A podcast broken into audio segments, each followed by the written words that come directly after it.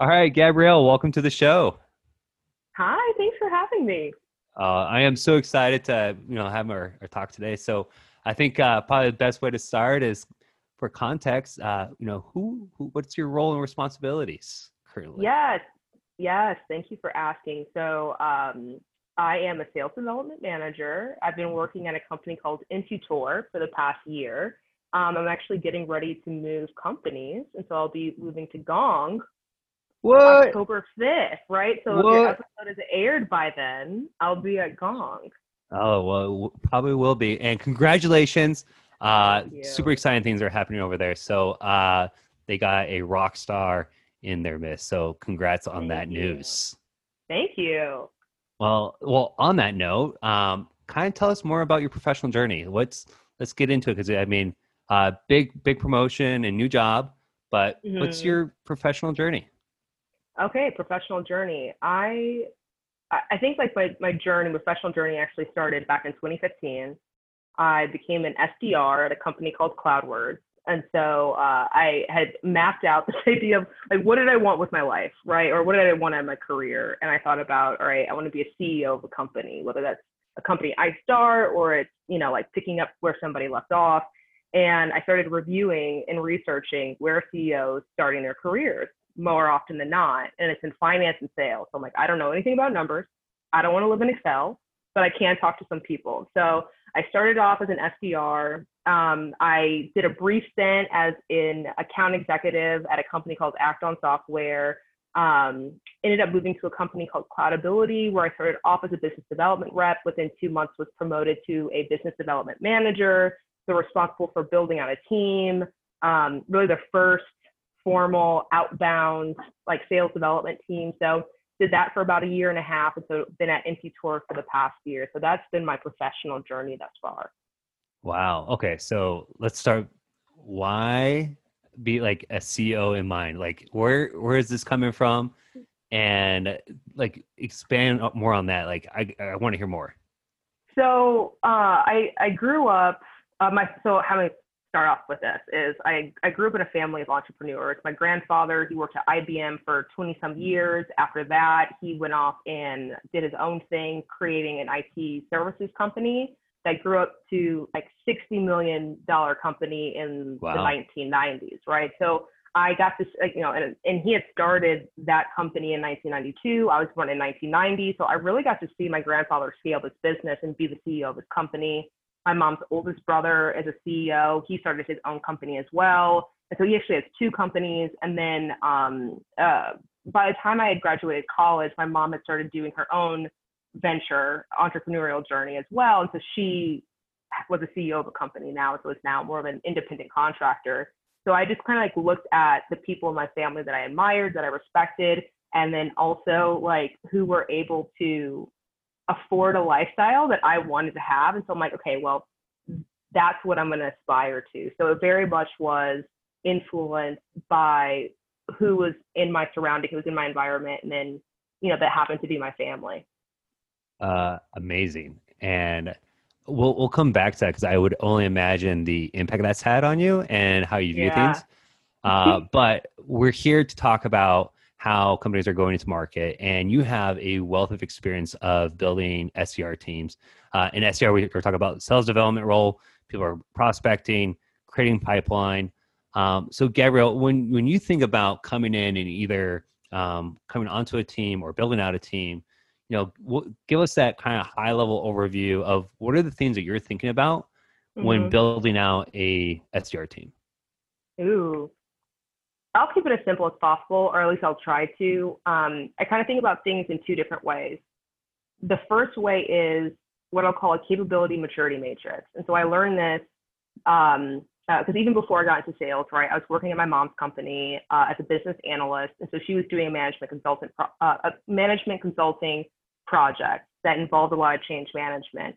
And so in in our structuring how this deal or how this project was going to be run, we had to understand what we were moving towards and then what steps needed to happen in order to get there.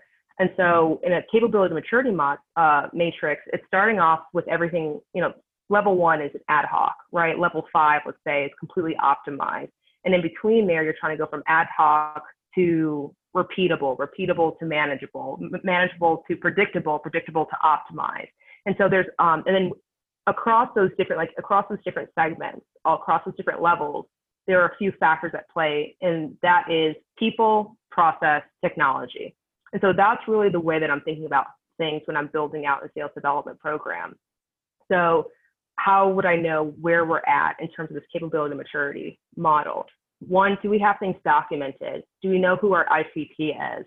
Do we know which titles to go after, for example? And so if the answer is no, it's like, okay, this means that we don't actually know how we can repeat our success or probably in an ad hoc state. Is all of our success dependent upon the capabilities or the heroic, right, expressions that SDRs are doing or AEs are doing today. Like that means that it's ad hoc. And so in order to, for us to be able to move into something that is repeatable, we need to understand where success is generated from. So that is really like my approach to what are we going to build, right? What do we need to build and what are we moving to when it comes to building out a sales development function?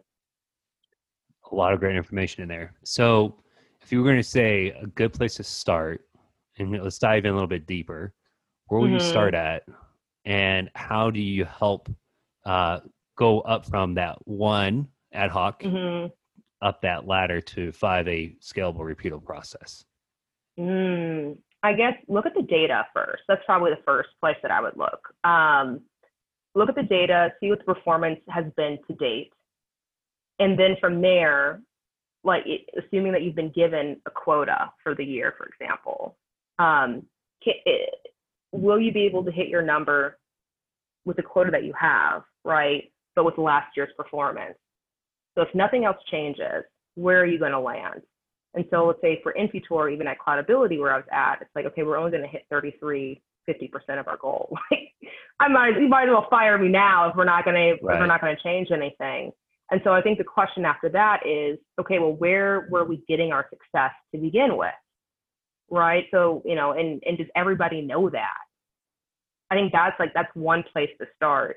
And then it could be everything from, okay, well, what needs to happen in order for us to, um, to bridge that gap of that next 50% of that quota that we need to hit, right? If we're going to be doubling our goals this year, what does that mean? Well, we can ask people just to do twice as much of what they're already doing. Okay, great. If that's the path that we're going to go after, what does that mean in terms of enablement or technology, right? Like if all things stay the same, do they actually have the capacity to be able to do what we are asking them to do? Or maybe a sales engagement platform like an outreach or a SalesLoft is going to help get us there, right? In order to bridge that productivity gap. If we start bridging that productivity gap through technology and enable, like through technological enablement, and we're still not hitting our goals, right? Like let's go back to the data and see, okay, what are our what are our conversion rates from each like from each step to the next. So everything from activity, activities to a conversation, conversations to meetings booked, um, or even like accounts work or contacts work to meetings booked, right? So like how much effort does it take?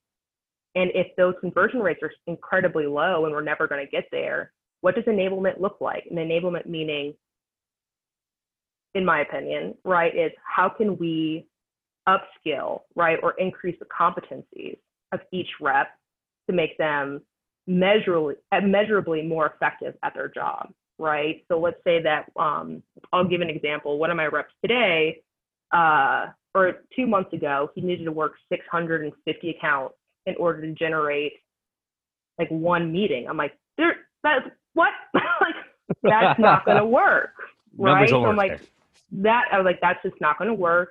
So either, you know, how about we revisit what our ideal customer profile looks like and let's match up the accounts that he's working to this definition right? So it's like this that's one that's one way of being able to increase the conversion rates there. So like that to me is really the approach. What what the what somebody else is going to do is going to be very much dependent upon what's going on at their organization. So that's why i say like look at your data specifically. If nothing else changes, will you be able to hit your number? If the answer is no, okay, well, what is it going to take in order for you to hit your number? And one part of that is going to be like, you know, do the people have the capacity in order to support that effort? Or are you going to need to make some investments in order to increase their increase their capabilities? Right. And so this whole time when you're talking about looking at the data, you're talking about conversion ratios in particular. So I'm looking, yeah, so conversion ratios is one part of that. I think you can look at almost like the the overall just like the raw data, which is like what was the production by itself, right? You can start off there. Um, I think the more that you can understand how to dig into the data and understand those conversion rates, the more informed you're going to be. And then if you want to take it to another level, is um, there's a technology that I was trialing out called Pathlight.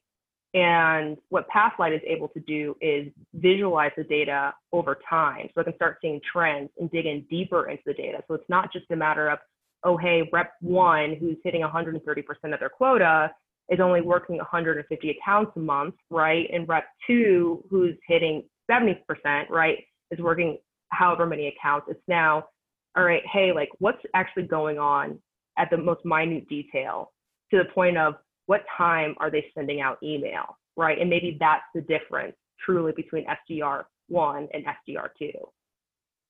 Oh, so interesting. So, so as you're digging into the data and you've looked at technology stack and you talk about um, capability, um, let's talk more about like that, like individual, right? Especially in mm-hmm. today, you know, in the in the new world that we're living in, everybody um, at home, working remotely, onboarding remotely. How are you making sure, or how are you helping your reps, uh, making sure their skills are leveling up? Mm, that's a good question, and I'll be honest. I don't. I don't have a perfect answer. like I like, I don't. I don't know what this. Yeah, hey, I don't look, have a silver. there's no. I don't think there is a silver bullet. I'm gonna be honest with you. Uh, yeah. However, what's working for you? I mean. Yeah, like, I I think there's um I think the idea of collaboration, right, and really being able to tap into each person's unique like skills and and I guess most prized qualities, like that becomes a winning methodology. And what I mean by that is, let's say I have a rep who is, you know, has a really great like reply uh, rate for the emails that they're sending, or an incredibly high call to connect rate. Um, rather than rather than me telling the next rep up, right? Oh, hey, just go and emulate Matt. Like, hey, Matt, walk me through your process. What's going on here? How do you know to do this? Um, what are you saying? Like, really just getting very curious about the rep who's doing things very well in this one specific skill, this one specific competency, and then working with that rep to create content that can then be distributed and is accessible to the rest of the team.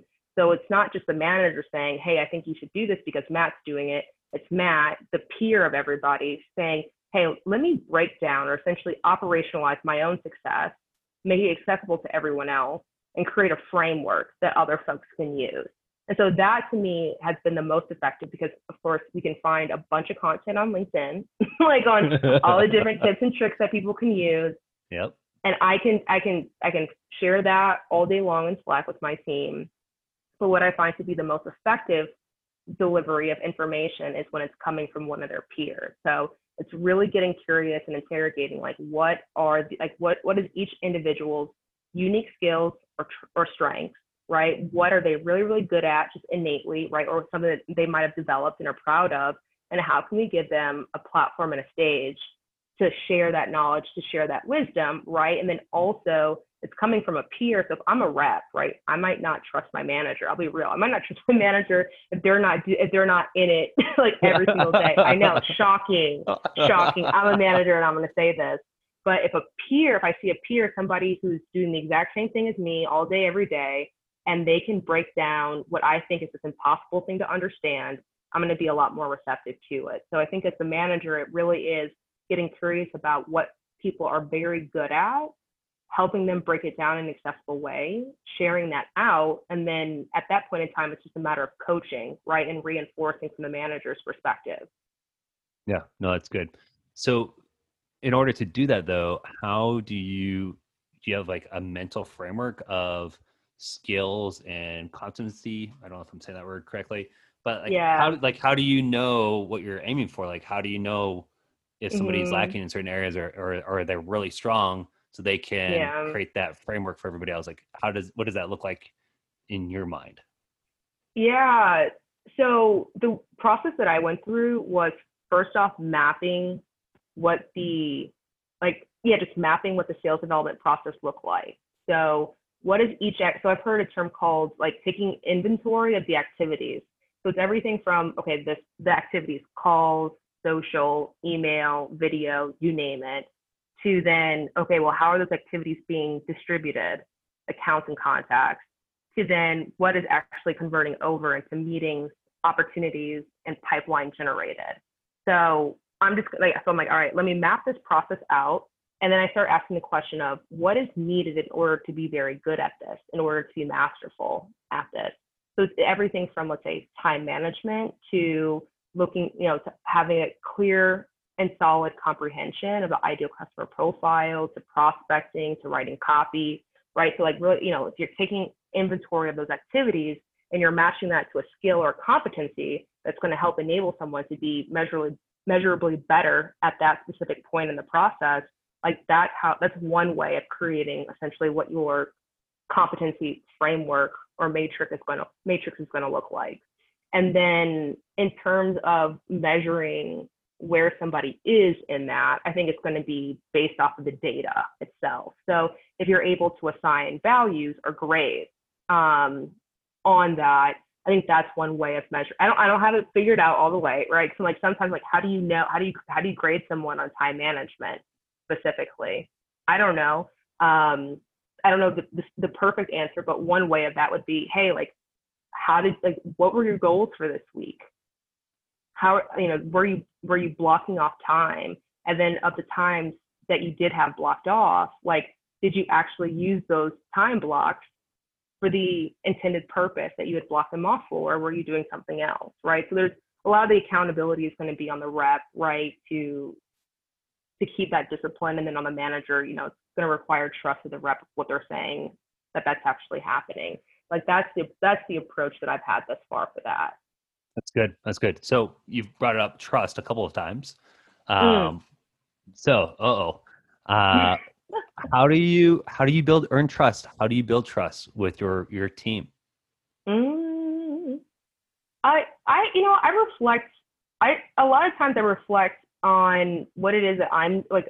What does it take for me to build trust with somebody else? Um, I think sometimes, or this is the observation that I've had, which is it's almost like we forget that we're people and that the way we connect with our coworkers is much like how we would connect with our family members or significant others or our friends. Like these are still relationships. And so, like, what does it take to develop that relationship? It takes time.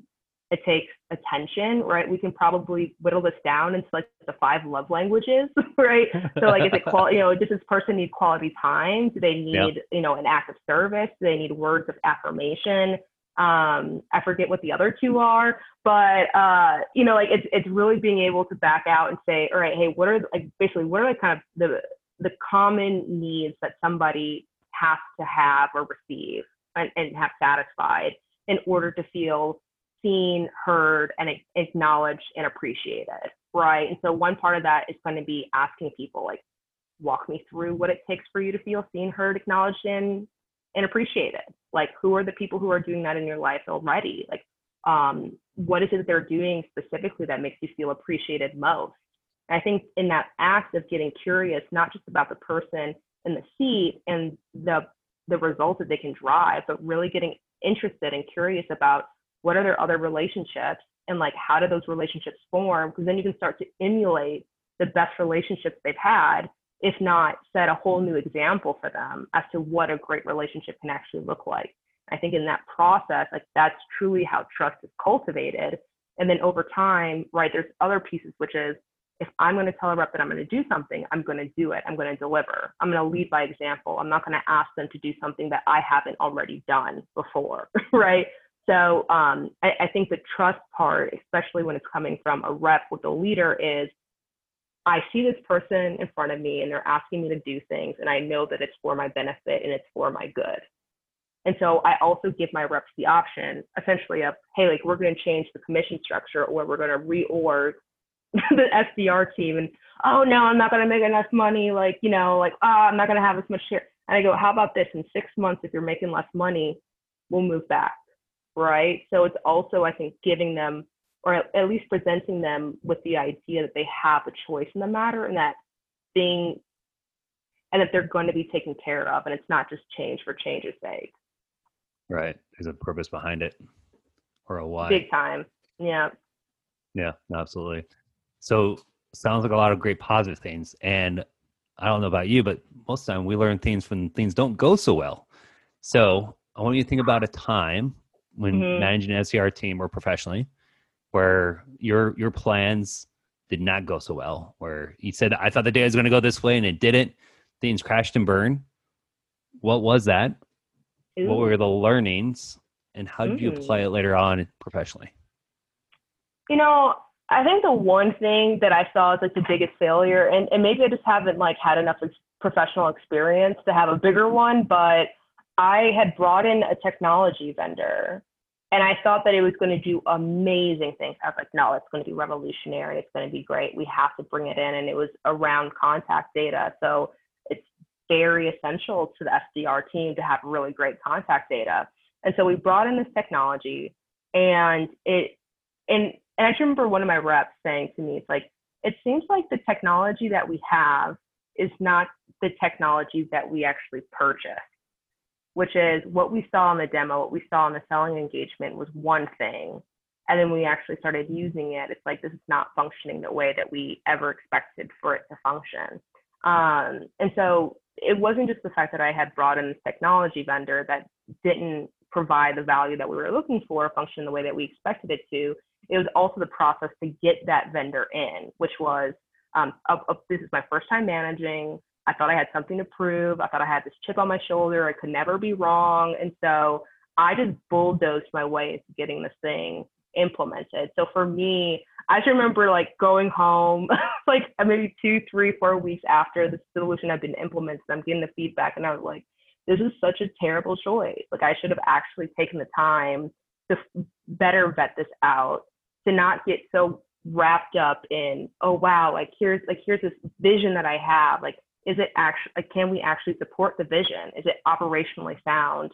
And do i have i guess like that synergy built up and that kind of cross-functional alignment built up with my peers in order to help them support the vision? So i'd say with that one it wasn't just the fact that it was a technology vendor and bringing something in that didn't work out. It was also i think on a management perspective right or a managing managing relationships cross functionally I came in almost with an individual contributor mindset, which is like, I just have to be better than everybody and I have to prove everybody wrong versus, hey, like, what's the best, what's the best solution across the board for all of us? Because that's really what's going to help us move forward. Great. So that's what you've applied moving forward is thinking holistically. I'm trying. I really am. It's I, I'll be honest. Uh, so I mean, Walter, you and I were in Revenue Collective together, and one of the yep. things that I've wanted to learn more about is like just for example like what is the best way for a sales development leader and let's say demand generation to work together? Again what is required in order to build that up? And so um, I, i'm on a learning journey. Like I i'm seeking i'm seeking i'm seeking expertise in this. That's great. That's great. Well uh, hopefully down the road we can have you back and you can kind of share more about what what does that journey look like on how to develop that cross functional partnerships across the organization? A hundred percent. Yeah, give me some time. but yeah, yeah I want to I want to find it out. I, am sure you will. Definitely by the, uh, everything else you've been talking about so far. So so you talked a little bit more about the you know bringing in technology, evaluating it. Um, I want to kind of circle back to that because it sounds like you you, you thought about people, process, and, the, and your tech stack. So when you're thinking about technology and you're measuring that to get you to your bigger goals, how do you now think about that? Like, how, what's your process of evaluating it, making sure it's operational sound, something you, you brought up? How do you mm. now think about that? Yeah. Um, so I, I think there's like one part for, for sales development. I think the frame of reference that I have is how can we do more in less time? I think that's the biggest thing. And of course, there is the justification, which is uh, it's more so like the financial justification. I'll be honest, from an SDR manager perspective, like that that to me is not the most important thing what i'm thinking about with my team is all right we have these goals they're increasing month over month or year over year and so we need i, I mostly care about not burning my people out right so like how can we ask more but also enable them to do more in less time or how can we become more precise or how can we mitigate the how do we reduce the wasteful time, those time sinks. So like a time sink is, all right, hey, a lead gets passed over to an SDR and that email is not a valid email. That's that to me is a time sink. So like, is there are there ways to verify that data beforehand? For example, are there ways that we can get like a green symbol in Outreach or or Salesforce to know this is not a great email? Or even thinking about say LinkedIn. So LeadIQ is one of these technology vendors that I've been more interested in because what we're seeing uh, for post COVID is it's six times harder to generate an opportunity for sales development reps. Uh, we've increased emails, we've increased uh, phone calls. Um, we're not getting as much engagement there, but on LinkedIn we are, right? So like, how can we speed? Like, how can we allow an SDR to move from what takes them 30 clicks to do something to now two clicks? Because now we're winning back time and they can actually do more, but without straining themselves. So for me, I'm always thinking about like how can we do more in less time with less clicks, and if we can get those productivity or efficiency gains, great. I think the next step after that is uh, you know, thinking of effectiveness. So if efficiency is just doing more, then the effectiveness piece is how can we I'm thinking about the conversion rate. Like, how do we get more of what's in stage one into stage two? No, that's good. It's a good way to think about it. So it sounds like you've used a lot of like mental framework to build out what you do and how you go about it. Is that would would you agree with that? Um, my brain is just so scattered. I think that I had I, I remember doing a, I remember I had a boss uh, at a past company and I was telling him this idea and I remember he just looked at me like just his eyes were glazed and at one point in time i'm pretty sure he just turned off. Like i think i broke him. And and he and he's just like and he's like i don't like you're gonna have to break this down for me. And i remember him like showing me this excel spreadsheet of how he broke down his ideas. And so while we like we did not think alike but like i feel like having that experience like brought me more so into the middle and so i'm like oh hey like actually breaking down my ideas into easy to understand structures is going to help me a lot more in my career. So um, I'm not naturally a structured, right? But it's the skill of the skill of how to develop. That's great. Okay, so so you developed this skill. How did you develop this skill? And because uh, I mean, you would have fooled me uh, if you would have shared that story. So how did yeah. you develop that skill set? That I mean, I think that's that's really great to hear because uh, myself included. I mean, I'm always wanting to find ways to like make things easier and mm-hmm. and what's the, mm-hmm. like the mental model that you've been able to kind of create for yourself you know I, I think one part of it is slowing down to reflect on what's working and what's not so um, it's not to say that i've as I'd say, even when I was an SDR, right before entering into management, I had I had a structure of how I wanted to have conversations with the prospects that I was speaking to and I was going after. Um, and I remember there were questions, right, that would pop up all the time, or there were certain words that people would use. And when they used these words, it meant one very specific kind of value proposition that one of our product lines could deliver on. So once I started to understand, like, oh wow, there's like some patterns here, and, and that came from stopping, like like slowing down, reflecting, um, and then essentially like making some theories around all right, hey, like when someone says this, I think it means this one. And so in my next conversation, if someone brought that up, and so maybe after 30 conversations, I can prove it out. I'm like, okay, great. I now I have a system for having a conversation. I don't have to think about this again. And and and even in that, I think the main motivation for becoming more structured was I don't want to have to think about these things as much. I just want to have a system. I want it to be automatic because if I can get to an automatic state, I can now become more creative I can actually have more time back to think about things. I don't have to be in, you know, this like kind of churn and burn mentality. So like that's really what was inspired by it in terms of like the the process of developing like that that framework for thinking. Um, again, I think it goes back to all right, if you're having conversations with folks, whether it's with prospects or internally, and you recognize that maybe there's some themes going on in conversation. So, you know, like for instance, if I'm going to have a conversation with the person who runs marketing operations and automation, um, okay, what are the things that they care about the most? They care about SLAs, right? They care about operations, they care about right. the data, they care about lead dispositions, those kind of things. So I'm like, all right, hey, like let me create a framework for how to have these conversations. Let me create reports that they actually want to see that we can use those conversations that we're having. And then that's one way, right, of just improving our engagement versus like every time we show up to a meeting and I'm unprepared. Right, right. So to me, it sounds like you're very, you can be very empathetic. You, you can think about what's important to the other person. Yeah, yeah, it's true. like when, no, I, I, I. So uh, in my free time, I like, I, I'm really interested in like tarot cards and oracle cards and tarot, like all these things. And cool. one, right. And so, um, in numerology, and so I did this numerology reading, and this lady's just like, you are an empath, and you need to read about being an empath so that you know how to help yourself.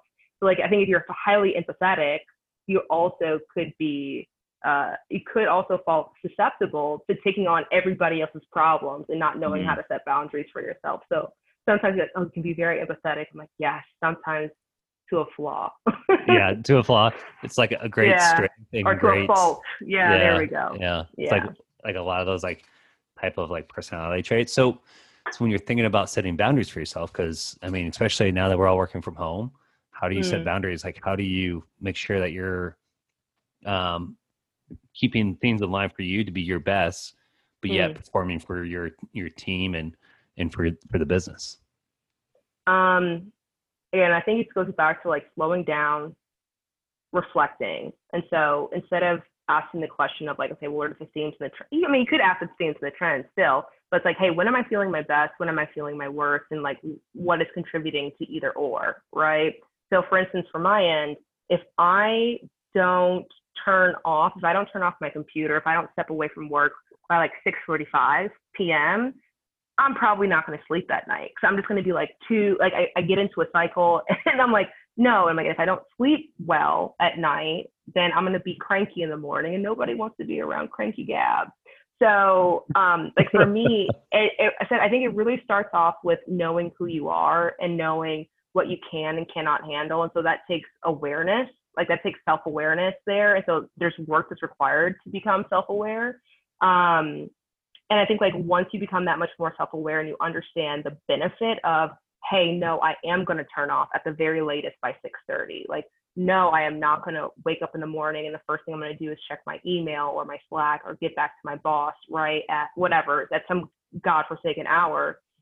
You start to realize, okay, during the day I am actually able to perform a lot better so for me, I think I had to learn the hard way of I didn't set boundaries. I was that total yes person. I ran myself ragged and I burnt out in a glorious flame for me to be like, oh wow, like this is not sustainable. And yes, it worked for a year, but it's going to take me out of being able to work for a year too.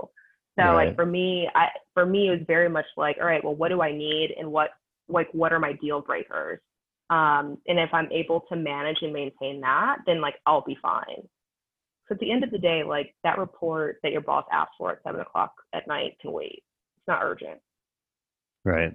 That's what I say. That's right. what I say. I'm like, don't lose a job, y'all, please. so it was a job. But I, you know, like I, I, I sometimes I, I think even then, right? Like when you're coming into a company, like setting those expectations, right? Like here, here's here's what I here's what I can do. Here's what I cannot do. And if if your manager's not cool with that, then that's good to know. Yeah, no, it's absolutely. I, I think it goes back to having those conversations, treating people like people, um, mm. but also understanding, right? Which is extremely important. Uh, so you earlier you talked a lot about your family, about how they. Yes. I mean, it sounds like you had some great mentors in that. Um, yeah. What do you think were some of the lessons you learned from your family that has helped you now professionally? Mm. You know, I, am gonna I'm gonna I'm gonna focus in on my grandfather specifically.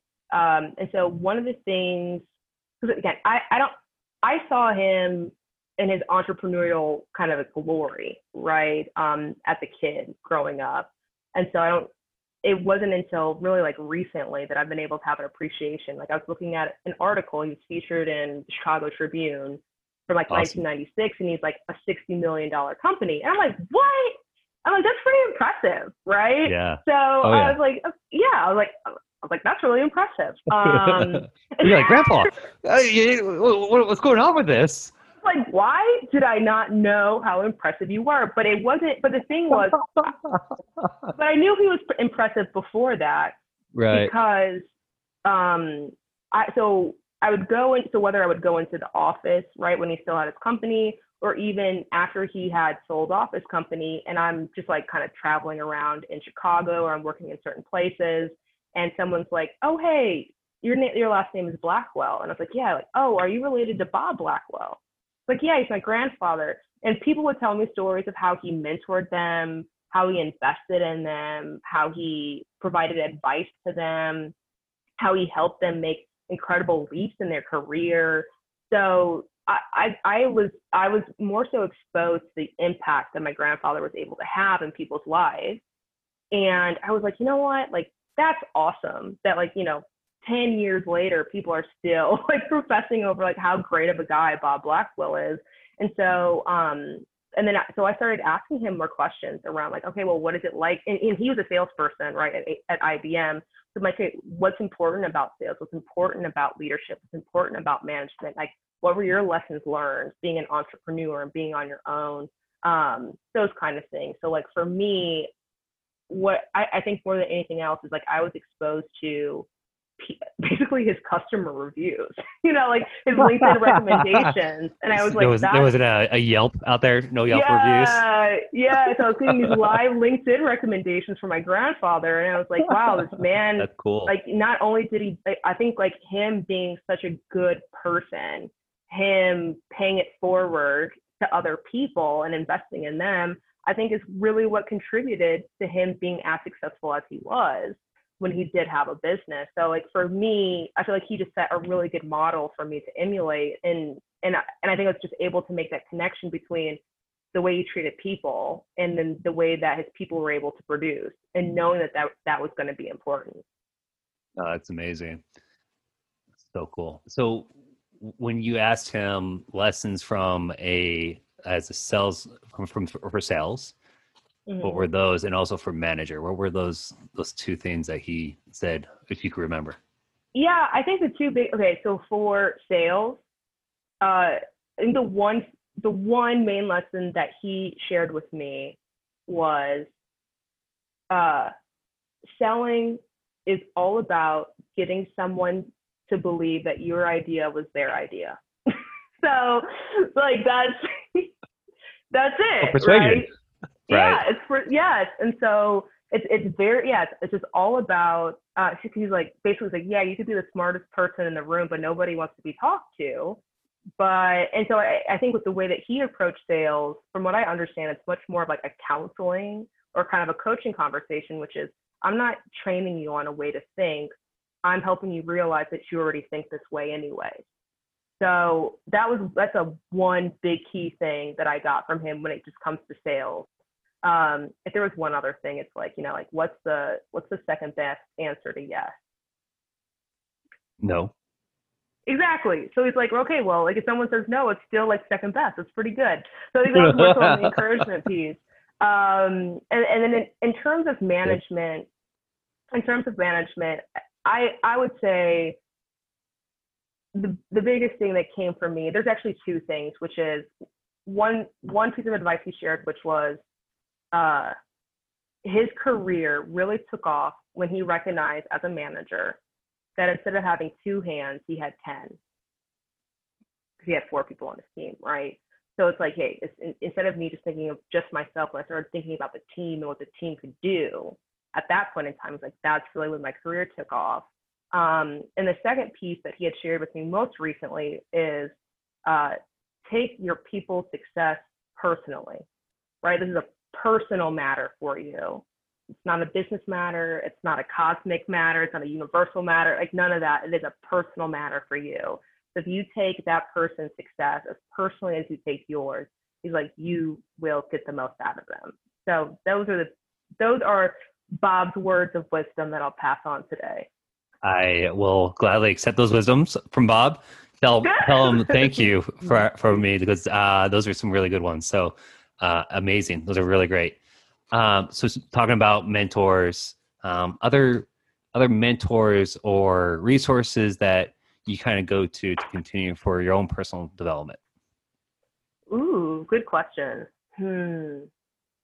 I will say the Revenue Collective community has been great. Um, prior to prior to joining Revenue Collective, um, again, I, I stopped, reflected, I thought about what was going to be most important to me and, and what I was trying to pursue. And I, I realized I'm like, all right, hey, you know, I would like to expand my community m- more broadly than just the people I work with. Um, I also wanted to be a part of a community where what was important to me, which was growth, right? Like that community had that. And so I, what I find with Revenue Collective is you have a lot of people who are wanting to grow, you know, whether that's in their roles or just within their careers. Um, and so I'm like, all right, that's a value that's important to me. And then there's of course the mentorship program. And so, I mean, I do have the like the Revenue Collective mentor. His name is John Gilman and he's great because he's like, hey, here are the kinds of things that you need to be thinking of. Where uh, something as simple as you know interviewing for a job, and I'm like, hey, John, I thought I just had to do my best.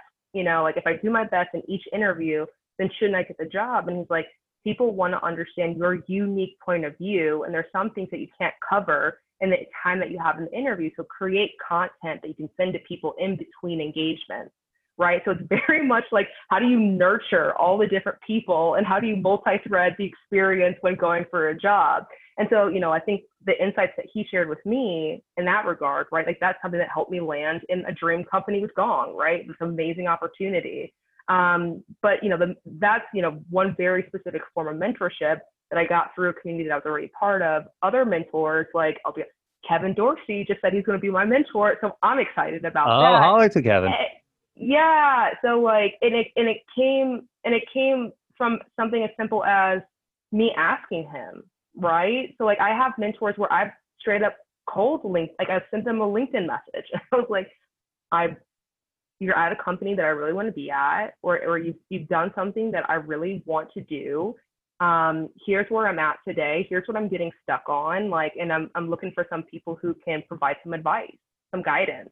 Would you be open to talking so I've gotten I've gotten a couple of mentors that way as well. But I, I think you know if you if you're open minded enough to realize you can learn from anybody and everybody, you'll realize it's not just one mentor, but every engagement that you have with another individual is an opportunity to upskill, up level, or grow your network. No, it's great. It's a great mindset to have. That's good. That's really good. So you've done a lot. Sounds like for yourself professionally. What you've talked personally that you you you set limits make sure you get sleep. Anything else that you do uh, to really help you be the best for yourself? Oh man, there is. I think people really need well, people, you all. No, just kidding. What has been really helpful for me has been understanding what the idea of play means as an adult right? So like, all right, hey, we were in school as kids, where we do recess, we have all these opportunities to play, and it's super fun, right? And we become adults and it's like, grant, whatever, we're all done. We're just gonna like go on diets and do CrossFit and work 60 hours a week and make some money. Um, right. It's like, like, yes, you can have your routines, you can have your regimens and things like that, but also like, what are like, what opportunities are you creating for yourself to become creative, to uh, to experience just like pure bliss, to do something for no other reason than the act of just doing it. Like, what is it that brings you joy? So um, I think there's what like the Japanese art of tidying up, like said by Marie right. Kondo. Yeah. And so like as you go through this, like it's talking about like removing things that don't bring you joy. So there's a simple exercise of go through your closet, hold hold uh like whatever article of clothing it is, hold it for two seconds, and if it doesn't bring you joy, throw it out so I, I, I read that book or that excerpt back in 2015. And so it's something that stayed with me, which is hey, what are the things that you can touch and grasp or experience that just bring you joy, that fuel you up, that fill your cup, right? It doesn't have to be, and it doesn't have to be to like focus solely on work. But um, that to me is like the biggest, biggest opportunity that people have to like to be sustained. Oh, that's good. That's a really good way to think about it too. I'm just a oh, big oh, kid really... at heart. I really am. Like for me, I'm like I have yeah? my plants, I have my tarot cards, like I have crystals. I turned into a huge hippie witch. like, like from last year to oh, now.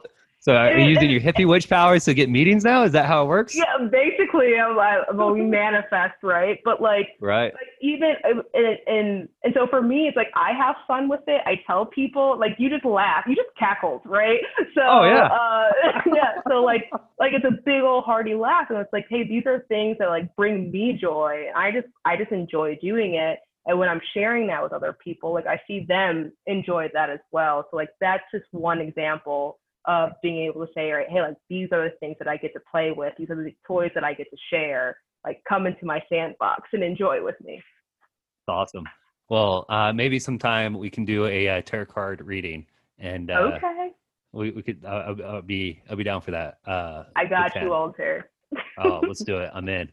All right. Um, so now, kind of shifting it to someone who's just entering the workforce or mm-hmm. switching into it. What mm-hmm. advice can you give? I think you're going to give some some really good insights on this. Um, I'm just, what what would you say? Like, hey, I want to become an SDR at my dream company. How do I get in? Yeah. So I've gotten advice about like what to do. So uh, there's everything from like you know do your best, right? Like just do good work. I will say that give, give, give the old uh, what is it called? The old uh, a effort. Or there's another. Yeah. Yeah. Anyways. Here, here's what I here's what I truly think is um, if there's something you really really want and desire like there is absolutely nothing standing in the way of that except for you and the limitations that you put on yourself so if you are if you are i, I hear this oh hey like i haven't had te- i have i don't have tech experience or there's somebody a hiring manager who says i can't hire someone because they don't have tech experience and therefore they can't get into the SDR world. Well, push back. Help me understand like what does having an experience like what does having experience in tech represent? Like what are the skills or things that are needed in order in order to make you feel comfortable with moving me forward. So I'd say first and foremost, like if you really want something, know that you are going to hit objections. But that's the part about being an SDR. Get curious about that. An objection is a request for further information. So if someone's giving you an objection, help me understand where this is coming from and why that's important. Because if you're able to demonstrate those skills, the person will start to envision you in the role because you're already demonstrating the skills that are needed to be a successful SDR, which is, you know, either one, preventing or overcoming objections, right? Um, two, understanding like what's going on with them specifically, and then being able to better tailor your response to what is going to be most important and what's going to resonate with them most. So, what that actually looks like, like that might be emailing different folks at the organization that you want to go into and asking them about their experience, asking them about how they got into the job, right? Like essentially like know, target that account, prospect into it, to uh, generate insights and intelligence about that. And then from there, create a unique point of view as to why you are the best person for this role and let them know it. When I got like having the job at Gong, I told I told the CEO of Gong, I was like, you're not gonna find anyone better than me. And I, I'm like, I don't know who else is who you're talking to, but here's what I do know is I'm passionate about what y'all are passionate about. I'm excited about what y'all are excited about. I've already been like doing my research, and so I know deep within my heart that this is this is a great pairing. Let's do it. So like I think the next the last part of that is like embrace your excitement and your passion about what you're trying to do and let people know about it. Love it. That's my I, I wish that's great advice. That's really good advice. All right. I almost want to end it right there, but I think this is going to be powerful for somebody out there. Uh, last question. Okay. Somebody who's listening to this, someone who's watching this, what do you want a message for them to leave with? Ooh. Uh, oh, that's a hard one, Walter, because there's so many things that you could say. I know. Um, you know what? I think, I think in, so honestly, y'all are beautiful. You're doing a great job. Like, be easy on yourself. Give yourself a break. If today sucks, drink some wine, go to sleep, wake up in the morning, and and and see like you'll envision yourself being the awesome all star that you already are. Like that's all I can ever say to anybody is you got everything you want and need inside of you. It's just a matter of unveiling it in your external experience. So go on, venture forth. Love it, Gabrielle. Thank you. This was a great conversation. All right, cool.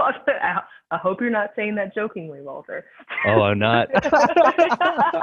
Thank you. no problem.